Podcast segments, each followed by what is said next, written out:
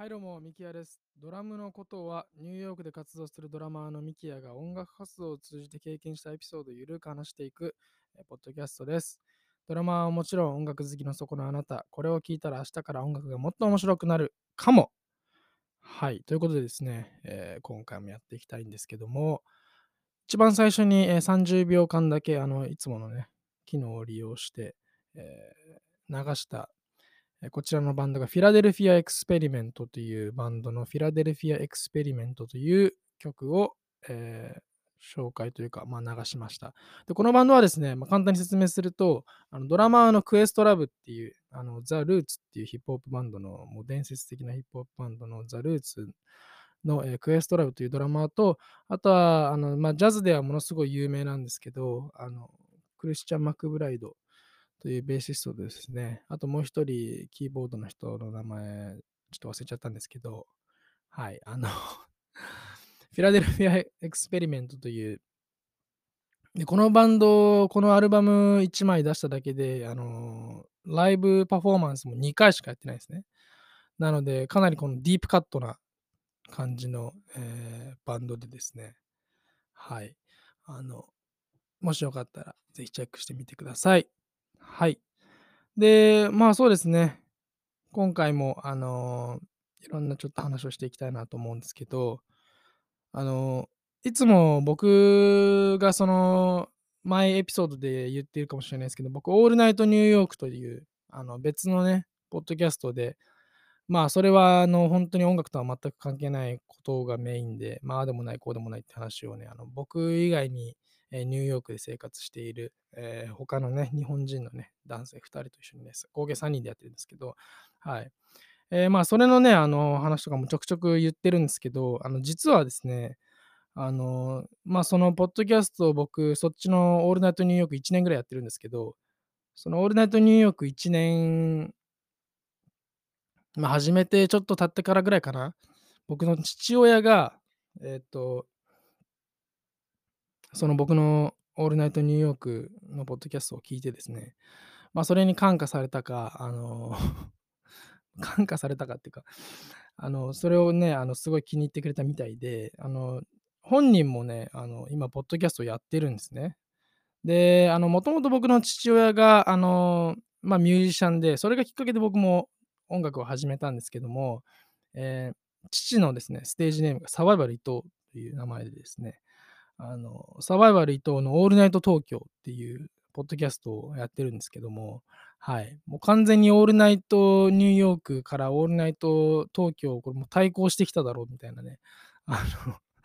感じなんですけど、まあ、父の方はですね、あの、まあ、なかなか、こう、独特な、なんていうんですか、ポッドキャストをやってるんですけど、まあ、メインはその、日本で、えーまあ、活動されているミュージシャンで、で、発掘されてないような、まだ発掘されてないようなミュージシャンであったり、その知られてないんだけど、えーそのうちのね、父親がね、サバイバル伊藤が紹介したい、えー音楽を、えーポッドキャストを通じて紹介していくということで、で、あの、英語と日本語、こう、入り混じった感じで、えやってるんですけども、あの別にそのルー大芝的な入り混じり方ではなく、こうセクションごとに日本語で喋るところと英語で喋るところ、えーが、まあ、分かれてまして、でそれによってこう、まあ、ポッドキャスト別にあの世界中どこからでもアクセスして聞けますから、それによってこういろんなね、あの世界中に発信していくっていう、えーところをポイントに、えー本にやってるそうです。はい。でですね、あのまあ、別にこれ今回その父親のサバイバル伊藤の活動の紹介ってわけじゃないんですけど、あのこれと同時にですね、あの父が運営している、サバイバル伊藤が運営している Facebook グループもありまして、えーこちらの Facebook, Facebook グループが永遠にオリジナル曲で挑み、プロを目指すあなたっていうね、あのかなり句読点が多いタイトルになってるんですけども、はい、これの、えー Facebook はですね、あのその、なんていうんですか、こう常に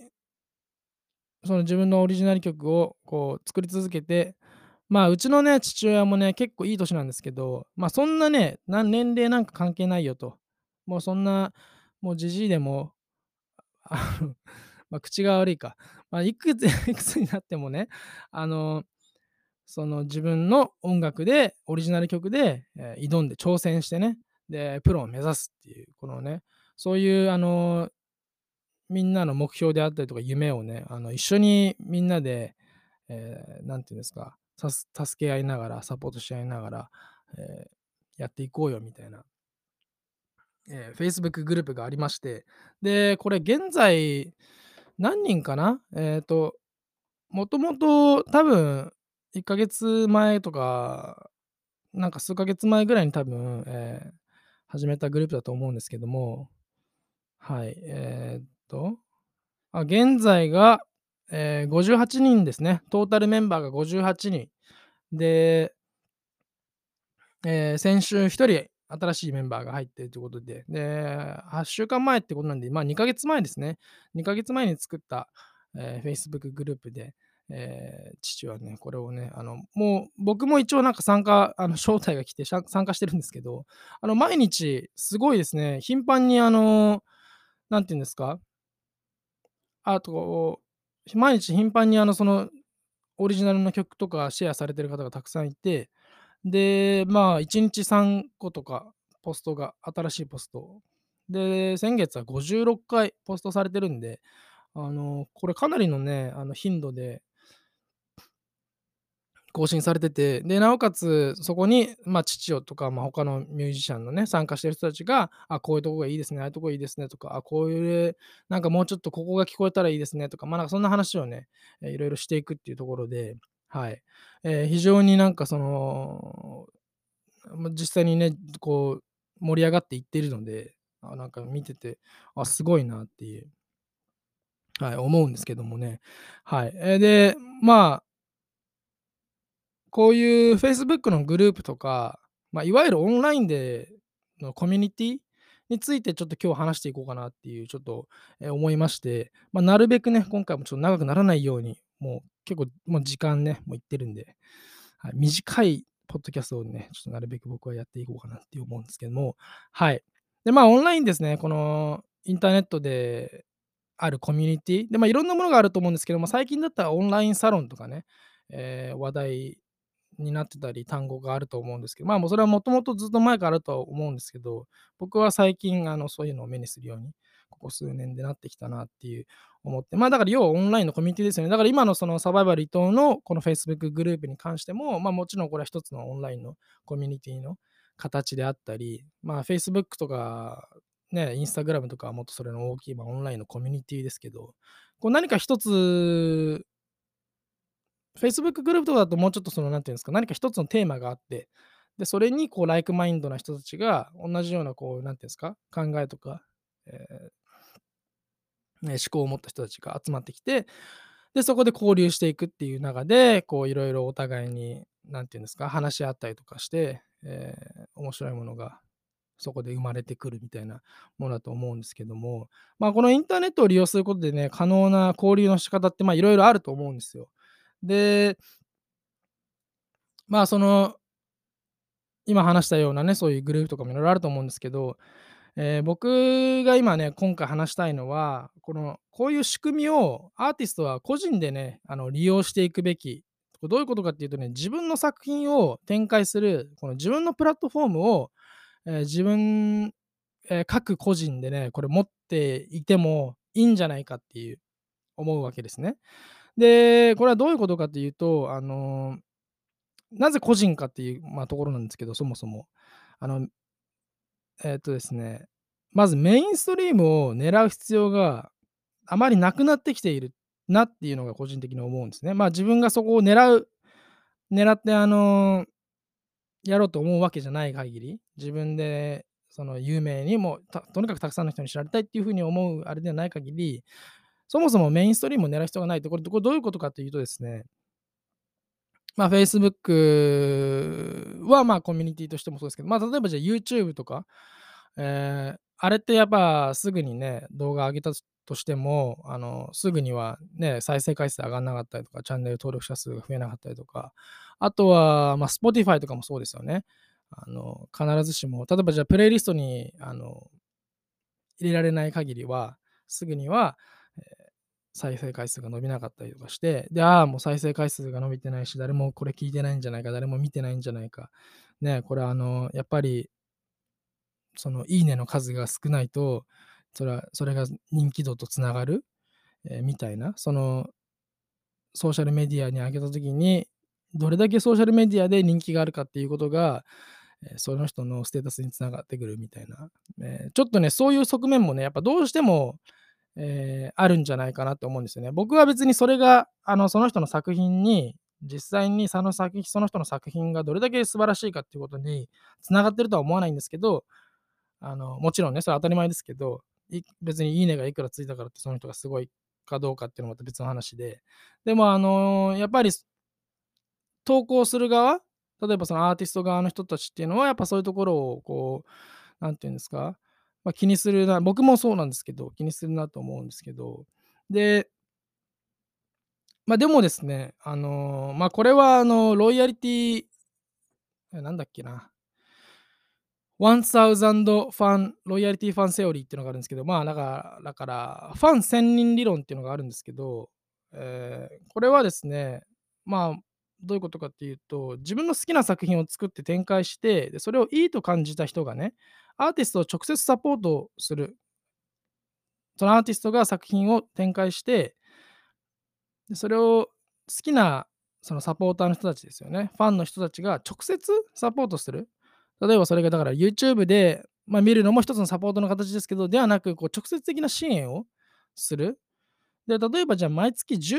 10ドルの支援を1000人から受けると、これでもう1万ドルになるわけですね。で、1000人って聞くと、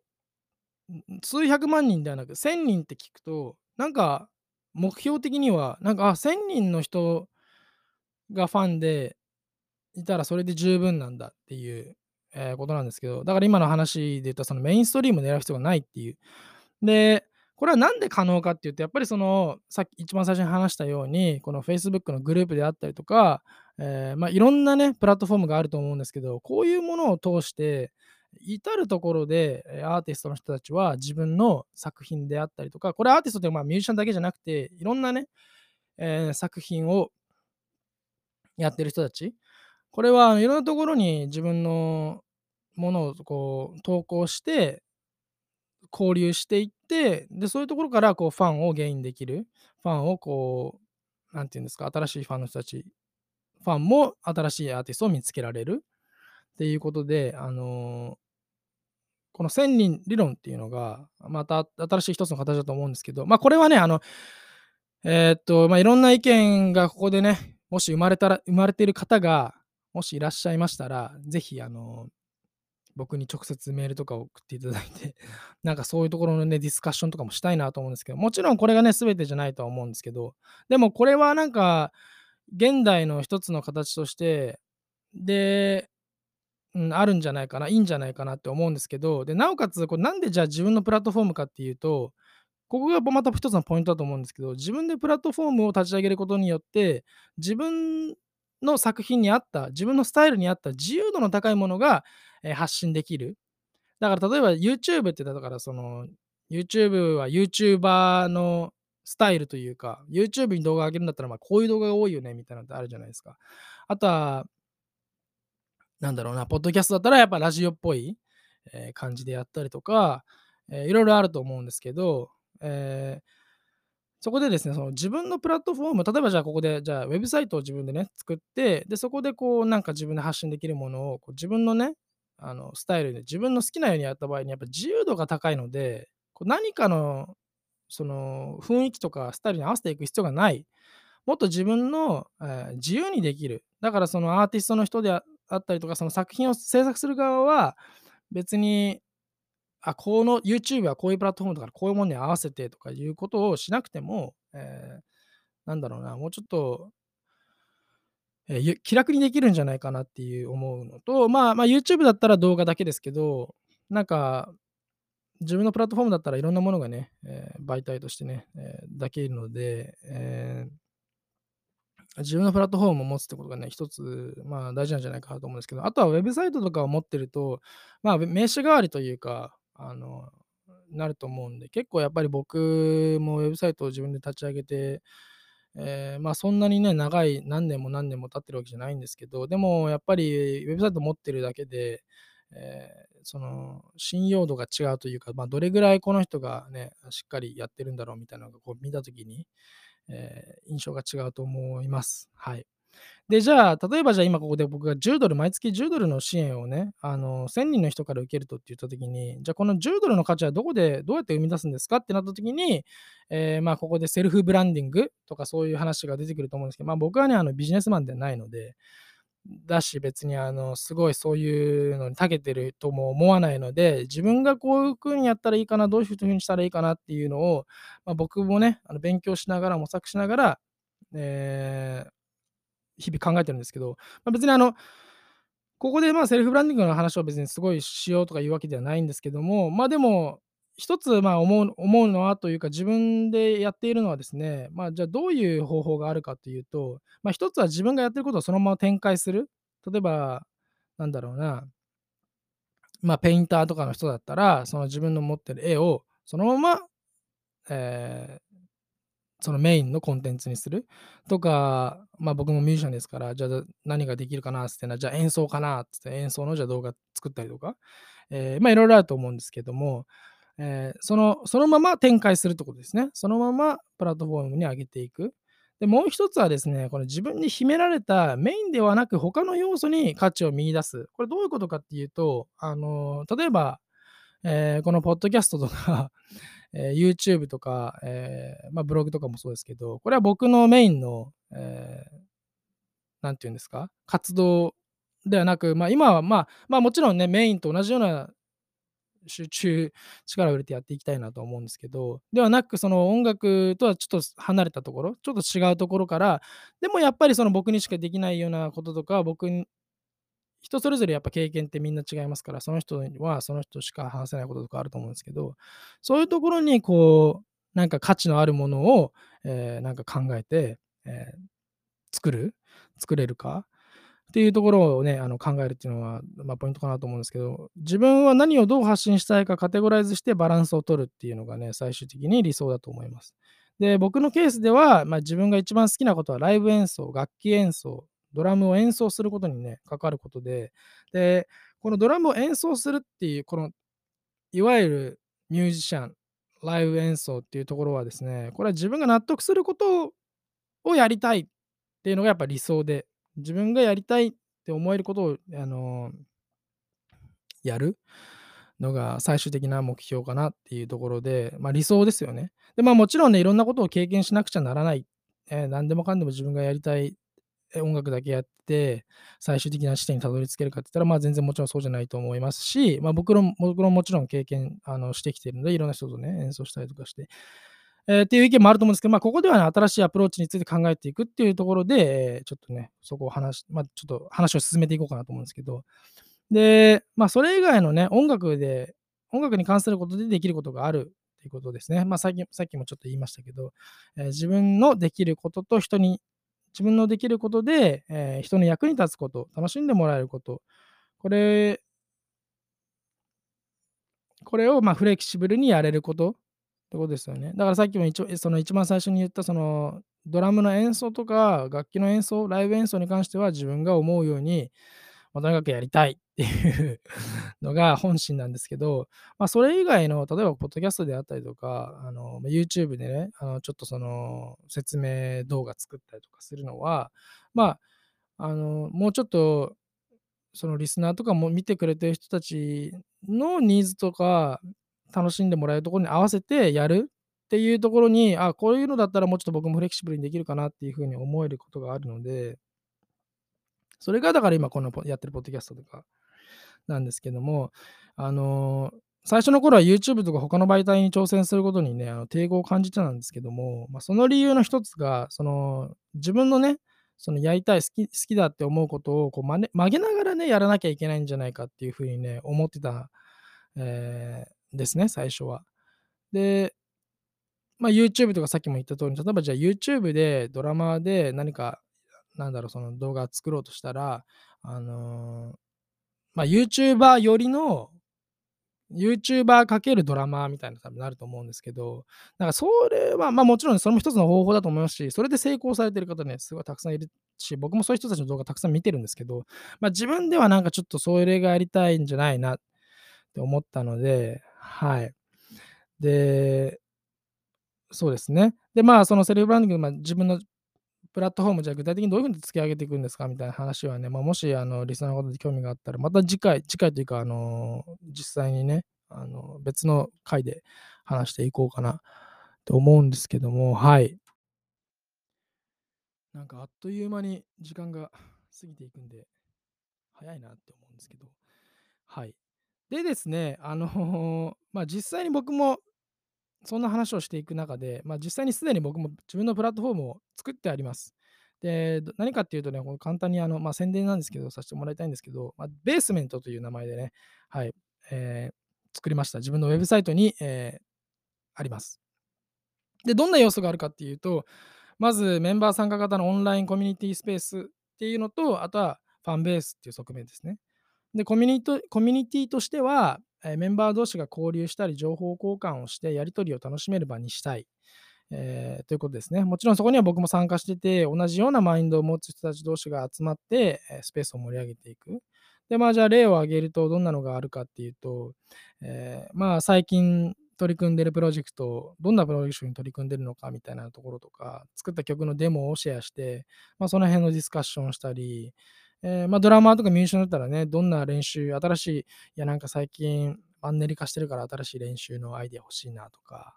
えーそういうのとか、まあ、聴いてる音楽の紹介でもいいし、なんかね、あの、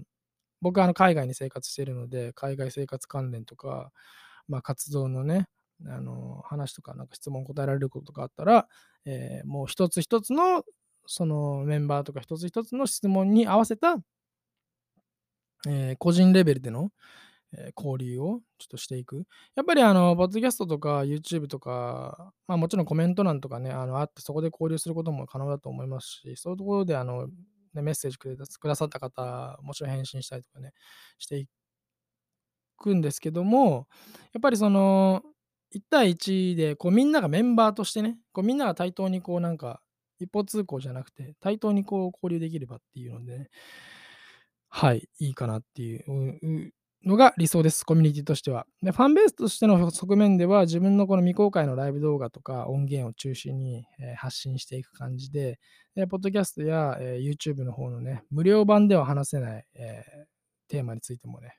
じっくり掘り下げていく。まあ別にこのいやらしいことということではないんですけど、はい、あの、まあ 無料版、そうですね、あのもうちょっと掘り下げていく、詳しく、もうめちゃめちゃ具体的に話していくようなところは、はい、えーこのベースメントの方でやっていこうかなと思うんですけど。はい。で、まあね、いろんなね、あのサービスというか、いろんな側面、楽しんでもらえるようなコンテンツをね、あの追加していきたいなと思うんですけど、えーこれらがね、あの毎月5ドルで利用可能です。で、日本円では現在約565円くらいかな？ってことなんですけど、あのこれなんで5ドルかっていうと、あの僕が利用してるウェブサイトが、あのバンドズーグルっていう、えーミュージシャンのウェブサイト作りにすごい特化したウェブビルダーのサイトなんですけど、これがあの現在アメリカというか英語でしか、英語、そうですね、しか利用できないのかな？なので、ちょっと今、その価格設定が5ドルになってるんですけども、はい。で、あまあ、約だから日本円で565円です。で、まあ、5ドルに設定したのにも一応理由がありまして、えーまあ、このようにね、ワンコインくらいの価格設定を、まあ、スタート、ベースにして、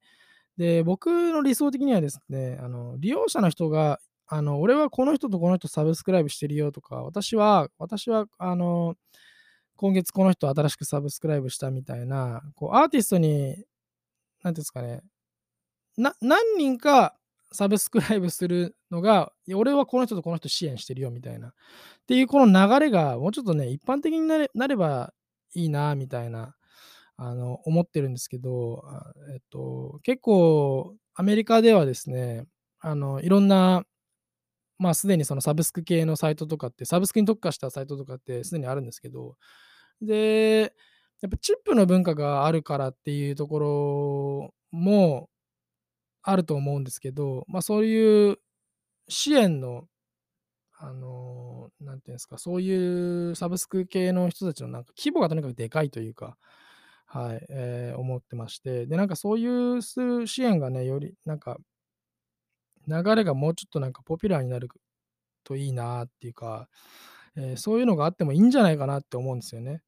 で、あえて大型のね、ストリーミングプラットフォームだから Spotify とか、あのー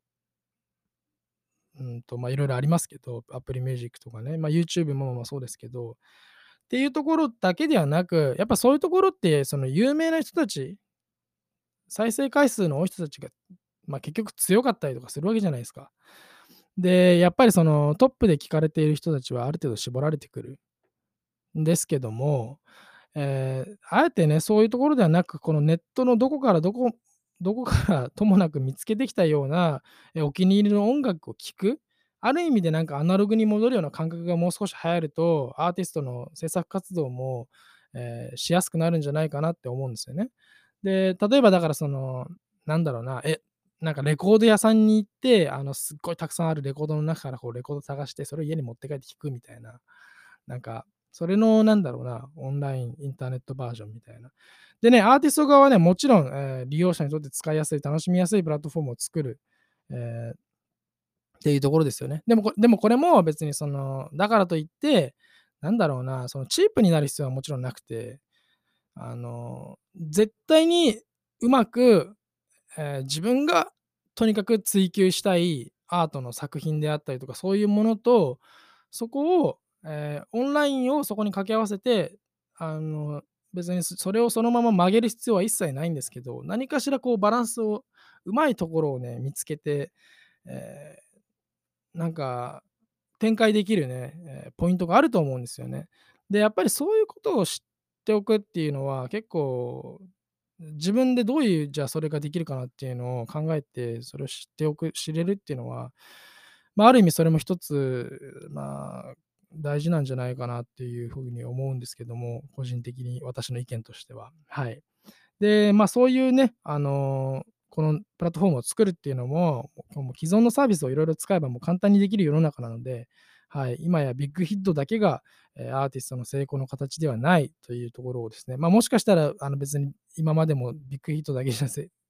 が成功の形じゃなかったかもしれないですけど、はい。えーということで、はい、今回はこういうふうに話してきましたけども、えいかがだったでしょうか、えー今回はね、個人のプラットフォームをね、えーどういうふうに、え利用していくことで、あのなんていうんですかね、新しい、まあ、活動の形、別にそれがメインじゃなくても、それがメインでもどちらでもいいんですけど、なんかそういうものを持っておくっていうことが、えーいろんな意味でね、あの大事なんじゃないかなって思うんですよね。僕的にはやっぱりその、アーカイブを作るっていうところでもありますし、こうやって話していくことがその積み重なっていく。でそれがなんか残るから、それがアーカイブになっていったりとか、えー自分をあこういうことをやってますっていうものが、えーすぐにシェアできる、えーまあ、名刺代わりじゃないですけど、そういうものになっていたりとか、新しい人と出会う入り口になっていったりとか、はい、あると思うんですよね。で、やっぱりこの無料コンテンツが溢れ返ってる時代だと思うんですけど、まあすごい真面目なことを話してるような 感じで、はい、あの、なんですけど、無料コンテンツがね、ものすごい溢れ返ってるような時代で、もう何でも無料、無料、無料みたいな。で、もう本当に1000円払わなくても、もう音楽聴き放題みたいな、毎月音楽聴き放題みたいな。で、あの、すごいね、便利な世の中だし、いいといいと思うんですけど、やっぱりね、アーティストは何か自分でこう、何かを作ったら、えーいくらいくらですっていうのが、えー言言っていいと思うんですよね。当たり前ですけど。で、あの利用者も、もちろん別に Spotify とか僕も僕もね、あのストリーミングサービス使ってますけど、でもなんかいいなって思ったものには、やっぱりある程度、その、お金であったり、まあ、支援の、あれをするっていうのが、やっぱその、なんかね、あの、オールドスクールな、えー形っていうのがね、やっぱ大事なんじゃないかなっていう思うんですよね。でないと、結局その、大手のところしか生き残れなくなってしまう。だからミュージシャンって、ね、あの、すごいいいものを作ってる人でもなんか、ね、生活が厳しかったりすると思うんですけども、はい。まあ、あの、その、このベースメントがですね、あの、プラットフォームが盛り上がった実際にね、どういう風に、ええなんかどんな流れで作っていったりとかするのかみたいなのもね、あの、もう具体的にこれもシェアして、なんか僕みたいもし僕がそれでうまくいけば、あの、うまくいけばっていうか、もうちょっとね、あの、形になれば、いろんな人、他の人たちもね、こういう形でややったら、え、もうちょっと生活制作の活動とかがね、え、やりやすくなるんじゃないですかっていうことをね、シェアしたりとか、まあ、もしあの、別に今からでもね、興味がある人がいたらね、ぜひ一緒にやりたいと思ってますので、はい。え、もしね、今回これを聞いてくださった方々で、え、興味がある方とかね、あと質問とか、あと今回の話でね、まあ、こういう意見があります、私はとか、あとは、まあ、こういうのもどうなんだろうとかね、いろんな、え、コメントがある方はですね、ぜひ、ええ、お問い合わせは mikiadrums@gmail.com まで、え、概要欄の方にもね、載せておくので、はい、ぜひよろしくお願いします。それでは今回はこの辺で終わりにしたいと思います。ありがとうございました。